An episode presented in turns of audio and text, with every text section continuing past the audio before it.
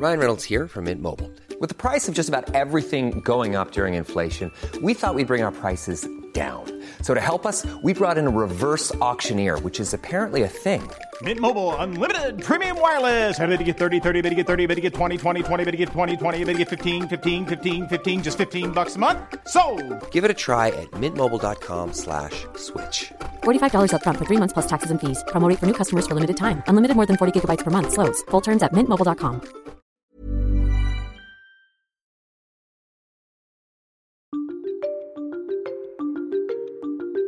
It's August. Parliament is in recess, so MPs are away in their constituencies, knocking on doors, schmoozing locals. An election isn't that far around the corner, remember. With that in mind, though, some will probably be asking themselves is this the life for me? Do I really want to keep doing this? why are you leaving? I think the real question is why have I stayed so long? Why are you leaving us? Well, that's a good question, Matt. Well, I've loved my time in politics uh, and I've enjoyed, uh, well, not every moment of it, but most of it. So it'll be 32 years at Westminster. I think that's a good shift. I think I've got a chance to do something else in life. 74 MPs have said they're not going to stand at the next election, most of them Conservatives, but not all. if you're wanting to change things, then go for it. But I'm not going to pretend that it's all going to be sunshine and roses. It is a horrible place to be. I wanted to be a member of parliament when I was a teenager, and I only came into parliament in 2015. But I felt it was right that I signalled my intent that I would be standing down at the next election. Some might be thinking, better to jump before I'm pushed, what with the state of the opinion polls at the moment. But others have a good chance of keeping their seats, and yet are still quitting, even in their 30s. So, what's going on? We'll hear from two MPs in their own words about why they considered packing it in, why one's staying and the other's going. You're listening to Stories of Our Times from The Times and The Sunday Times. Manveen is on a recess of her own. I'm Luke Jones. Today, why so many MPs are calling it quits before the election.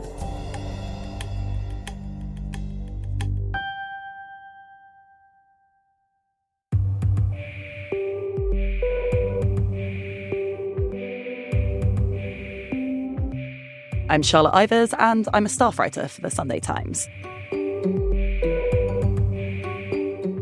So, the next general election could be 17 months away at the at the very most. Um, it has to happen by January 2025. Yeah. Lots of MPs, especially Conservatives, have been announcing that they're not going to stand this time round.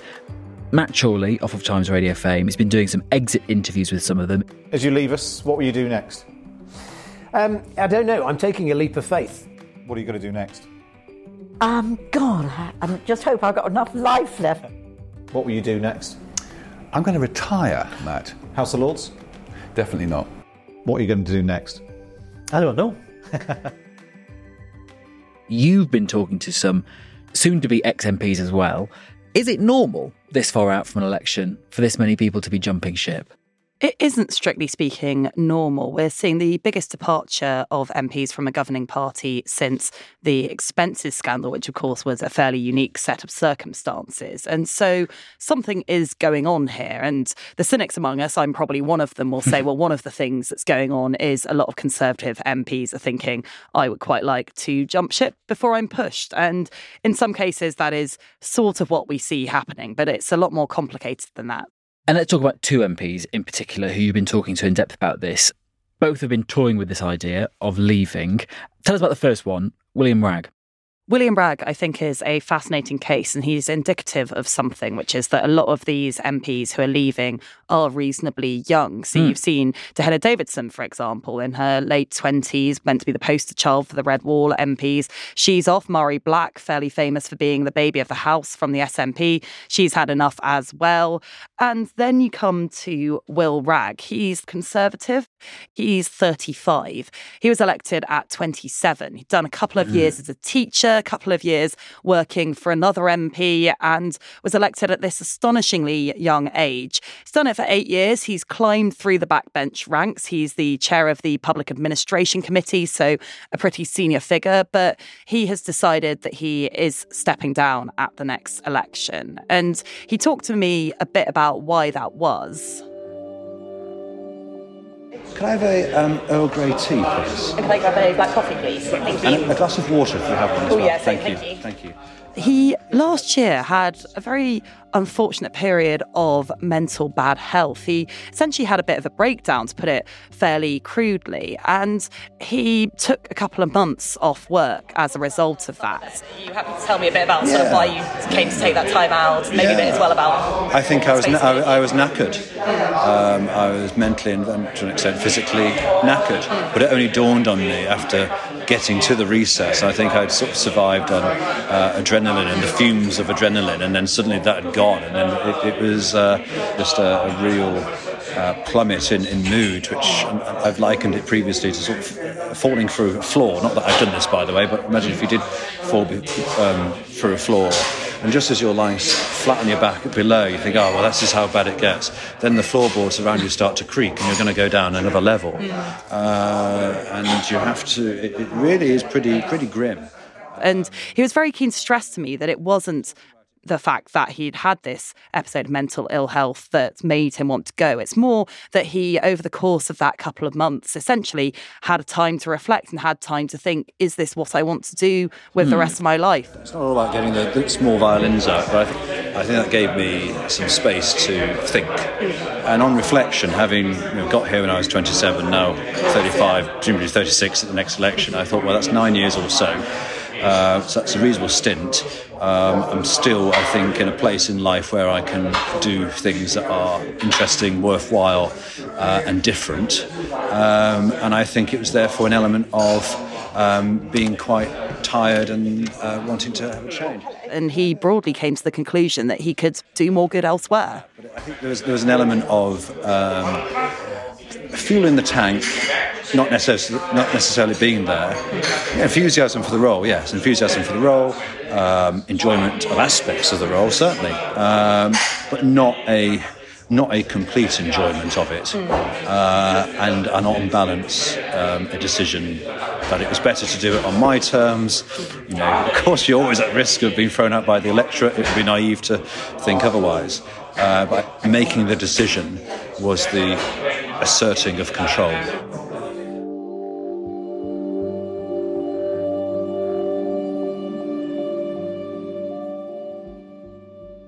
One of the other MPs we want to talk about is Charlotte Nichols. She's a Labour MP. She is, and Charlotte Nichols is a fascinating character. And actually, it was really great to be able to speak to her because she was in a, a position we don't hear much about on the record, at least. And that was that she had considered stepping down. And the conclusion she came to was that she was going to stay. I think that it's very different for people who were like, you know, those MPs who have like always wanted to be an MP, and it's like the sum total of like their life ambition. Um, I think that they're much more willing to kind of like look past some of the downsides of the job, but particularly people like me who are sort of accidental MPs, or you know people that you know could quite easily go and do something else. Some of the stuff that comes with the job. Thank you very much. Thank you. Um, some of the stuff that comes with the job, I think it's quite rational to kind of look at it and be like, do you know what, this isn't actually worth it. She's interesting as well, another very young one. She's 32, elected at a very young age in 2019. And Charlotte has faced astonishing things since becoming a member of parliament. Then there's like, you know, the stuff to do with like your house and like, you know, your general security and all that sort of thing. Like, you know, I'm single and live alone, so I haven't had anyone turn up at my house uh, that I know of, and certainly not recently. Um, but I have had like you know a guy that turned up at my office with a knife after some like you know insane things that he read online, and you know I mean he was mentally, he was mentally unwell. Um, but you know, it doesn't make it easier to deal with those sorts of things. It's not just you; it's like everyone around you. Like my ex-boyfriend's parents literally left social media because they couldn't cope with seeing the volume of abuse that I got and that he was getting, and that they started to get. You know, This like when you were together, or- Yeah, when we were together, and like you know, my family get abuse from strangers on the internet because of my job, and it's you know.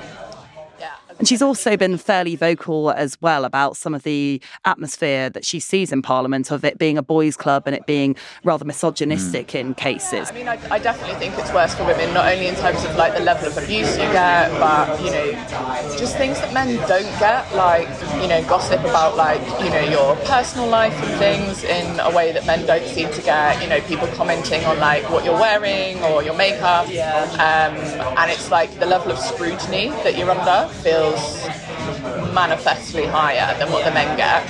But then, of course, there's the men in Westminster, many of whom think that they're, you know, not only God's gift to politics, but God's gift to women as well.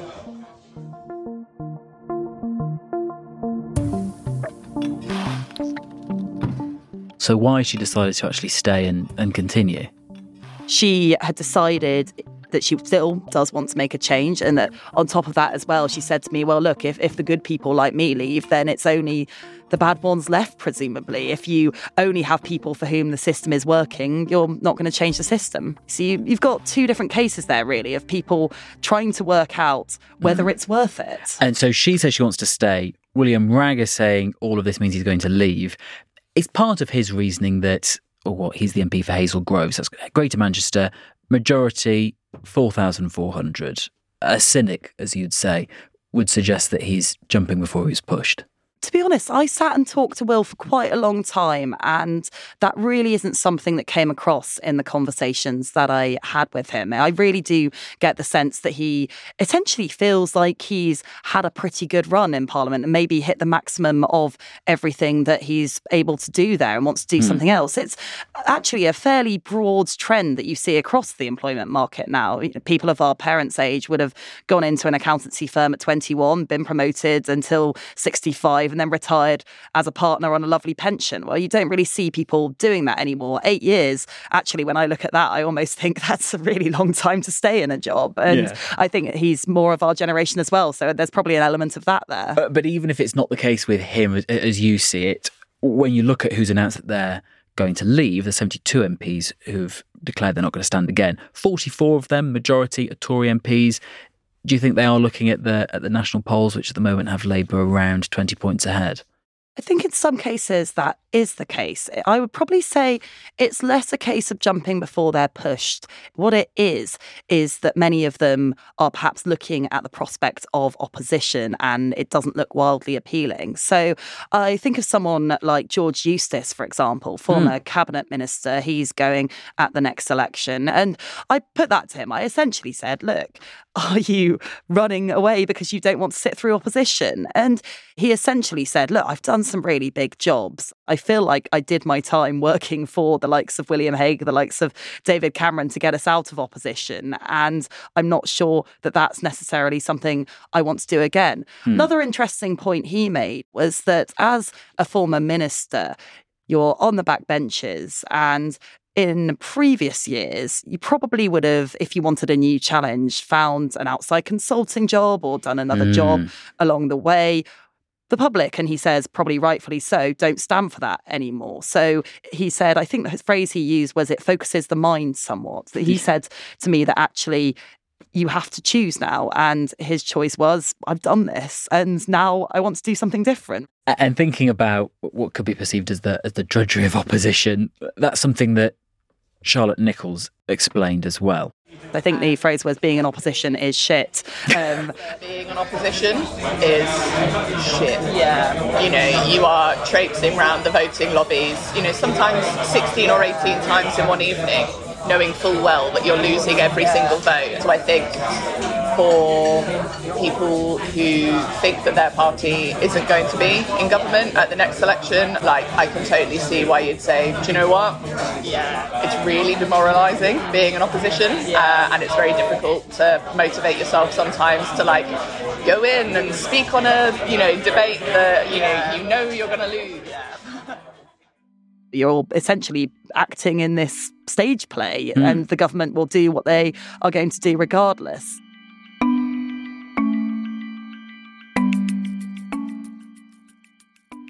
Someone else who is also still very young, but again is also deciding to leave. Although, correct if I'm wrong, not because of concerns that they haven't been able to fully live their best twenties life so far. Is Mhairi Black? She's she's only 28 and she's deputy leader of the SNP in Westminster. What's what's her beef with the place?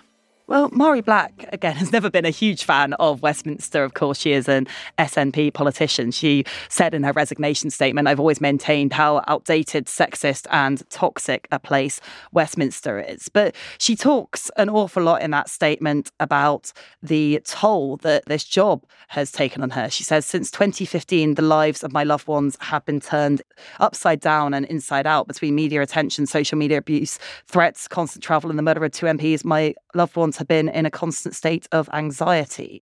I've made the decision not to stand in the next general election. I'm tired. eh, and, uh, uh, is a big part of it, and the thing that makes me tired is Westminster. I think it is one of the most unhealthy workplaces that you could ever be in. I'm embarking on married life. My parents are getting older, and you know I see it in their faces when they come round to visit. Um, and I just, I suppose I, I've done. I feel like I've done my shift for now. it does just increasingly seem like MPs are having to make these big trade offs. And a lot of that, I think, does come down to the easy accessibility of members of parliament on the internet. Mm. That easy accessibility has made it easy for everyone to contact MPs, even those who aren't abusive. So they are getting a massively increased workload in terms of constituents writing in, because if you're annoyed about something, you can just fire off an email. Whereas as previously, you'd have to go down to the post office, you'd have to get a stamp, and the demands we're making on them are much higher. And some people may be listening to this and thinking, well, you know what, they're paid 80 grand a year, they should work for their living. And yes, that is true, but this isn't the main bit really of what we want MPs to do. What we want MPs to do is make laws to scrutinise legislation properly, to do Mm. the actual governing of the country rather than just be very highly paid social workers. So I think that balance is starting to get to some MPs, and they sort of think that they came in to do one job and they've ended up overwhelmed by another. Constituency roundabouts and drains in your constituency are very important. They really are. Um, but we are also here to make the law and to hold the executive to account. And our time here shouldn't just be about uh, a projection of being some sort of superhero um, solving everybody's problems all of the time. Uh, at the drop of the hat, because it's frankly impossible. And you sort of feel the pressure to be doing that, almost the kind of social worker element to it. I don't mind that, but I find sometimes um, the, the most rewarding and fulfilling and precious aspect of it is being taken into people's confidence for them to tell you things about themselves, about their situations, about problems they have. I think what exhausts me more is the expectation that we will continually project that do gotta hmm. been seen to do everything at the opening of an envelope. Every bit of good news is a direct consequence of our existence and of, the, of their representative.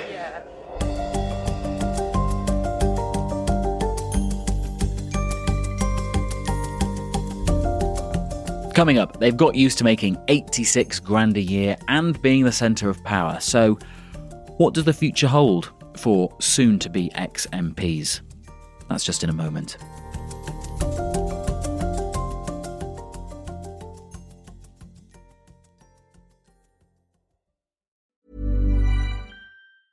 It's that time of the year. Your vacation is coming up. You can already hear the beach waves, feel the warm breeze, relax, and think about work. You really, really want it all to work out while you're away. Monday.com gives you and the team that peace of mind. When all work is on one platform and everyone's in sync, things just flow wherever you are. Tap the banner to go to Monday.com. Hey, it's Danny Pellegrino from Everything Iconic. Ready to upgrade your style game without blowing your budget? Check out Quince. They've got all the good stuff shirts and polos, activewear, and fine leather goods, all at 50 to 80% less than other high end brands. And the best part? They're all about safe, ethical, and responsible manufacturing. Get that luxury vibe without the luxury price tag. Hit up quince.com slash upgrade for free shipping and 365 day returns on your next order. That's quince.com slash upgrade. There's never been a faster or easier way to start your weight loss journey than with PlushCare. PlushCare accepts most insurance plans and gives you online access to board-certified physicians who can prescribe FDA-approved weight loss medications like Wegovy and Zepbound for those who qualify. Take charge of your health and speak with a board-certified physician about a weight loss plan that's right for you. Get started today at plushcare.com slash weight loss. That's plushcare.com slash weight loss. plushcare.com slash weight loss.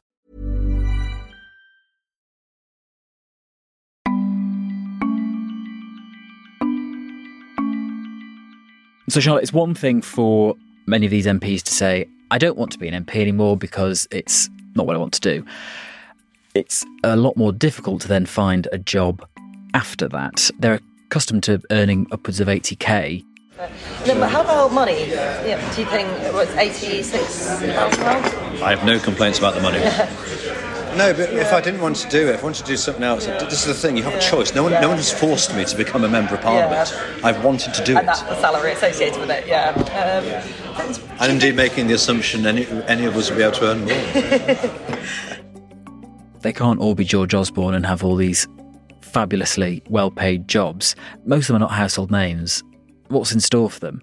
It's a bit of a tricky one, and actually a good case for jumping before you're pushed. Because if, say, I don't know, 80 to 100 MPs are pushed at the next election, they'll all be Mm. flooding the job market with largely similar skill profiles. And so, actually, if you're starting your job hunt now, your skills do look a little bit rarer. And a lot of these MPs just don't have the sort of corporate skills that you'd expect people from the outside of politics to have if you were going to give them a highly paid job. So, some of them do come a cropper. Do you think that some of them might have delusions of grandeur when looking at the job market outside of Parliament, thinking, yeah, I was basically in charge of a small part of the United Kingdom for a while. I deserve this fabulous job, when actually, as you say, their skills profile might match the same as lots of other MPs who are also on the scrap heap and might not be that useful to lots of firms.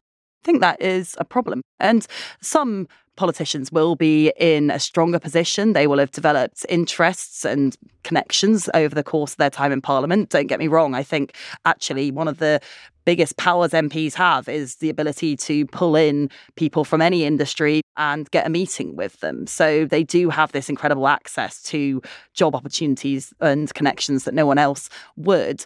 All of that being said, if you haven't developed a particular profile, you're essentially coming into whatever industry you go to next completely fresh. You're competing Mhm. against people who spent the last eight years actually working their way through that industry. That is a way of coming unstuck, though, if you're already fishing in the job market as a sitting member of Parliament. Earlier this year, The Times exposed Scott Benton MP, Conservative MP for Blackpool South, 36 year old.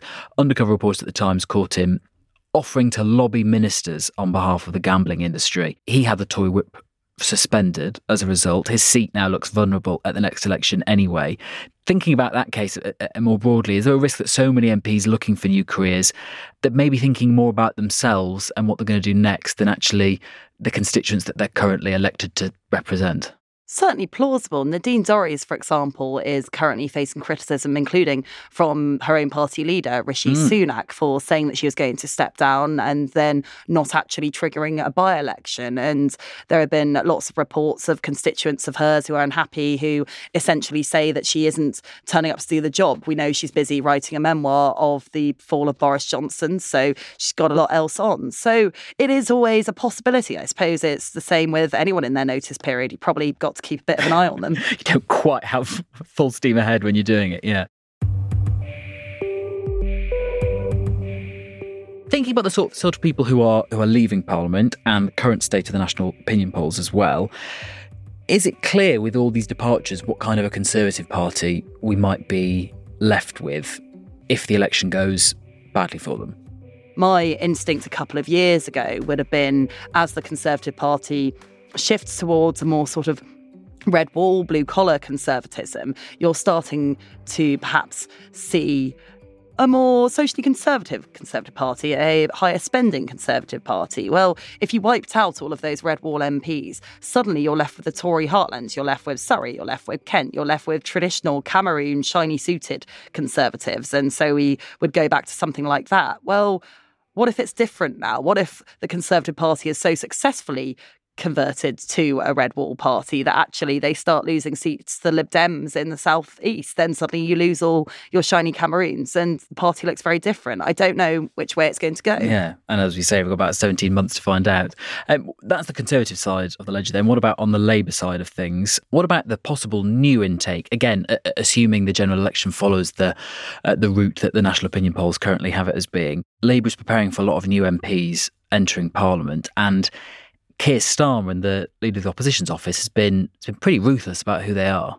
He really has. And I think this is one of the great undertold stories, really, of what the country will look like over the next five years if we presume the opinion polls stay where they are. Keir Starmer quietly under the radar has been doing an incredibly good job at making sure that his preferred candidates are selected in winnable Labour seats. So he really could change the ideological face of his party if this plan comes to fruition. And I think that's indicative of the last few years. When you speak to people near to Starmer, they point out that you really do need your parliamentary party on side if you're going to have any t- chance of governing. Tell mm. that to Jeremy Corbyn, tell that to Theresa May. It is something you need to get done. And so, yes, he, he has been quite effective by all accounts on making this work. But also, there are those who say that ideological diversity within the Labour Party is important. If you're just filling the voting lobbies with a bunch of clones of yourself, then you're not really going to have a broad array of ideas, a broad array of options. Hmm. We know that trust in politicians generally is low, just lower than journalists, I think.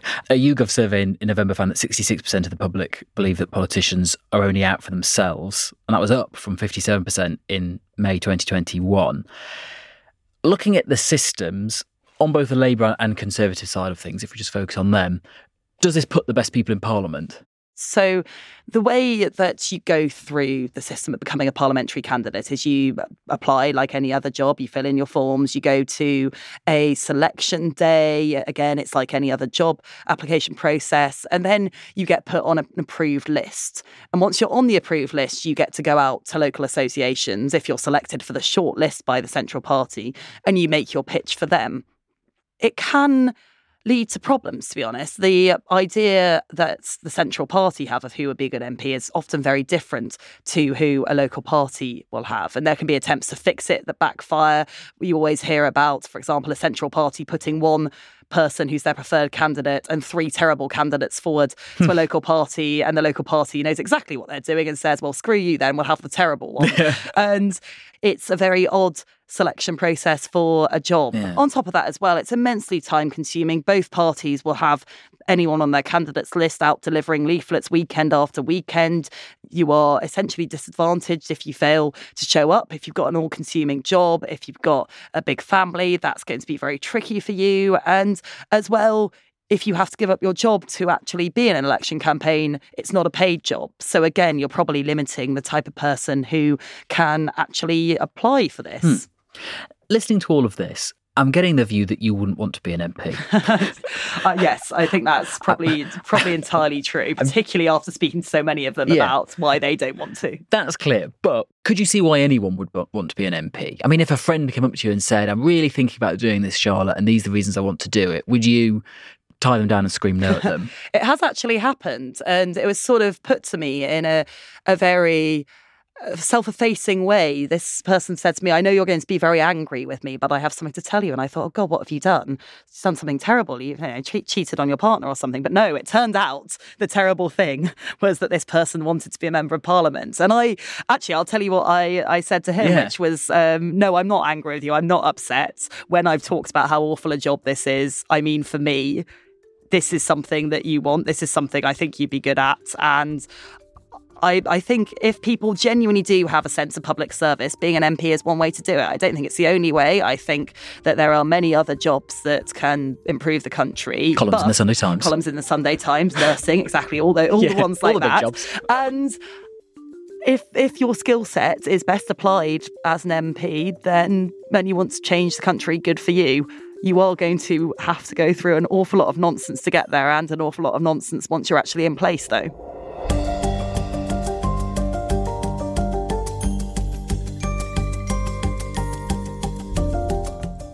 You've been listening to Stories of Our Times, a podcast brought to you thanks to subscribers of The Times and The Sunday Times, with me, Luke Jones, and my guest, Sunday Times staff writer and columnist, Charlotte Ivers. You can find all of Charlotte's work at thetimes.co.uk or in print on a Sunday.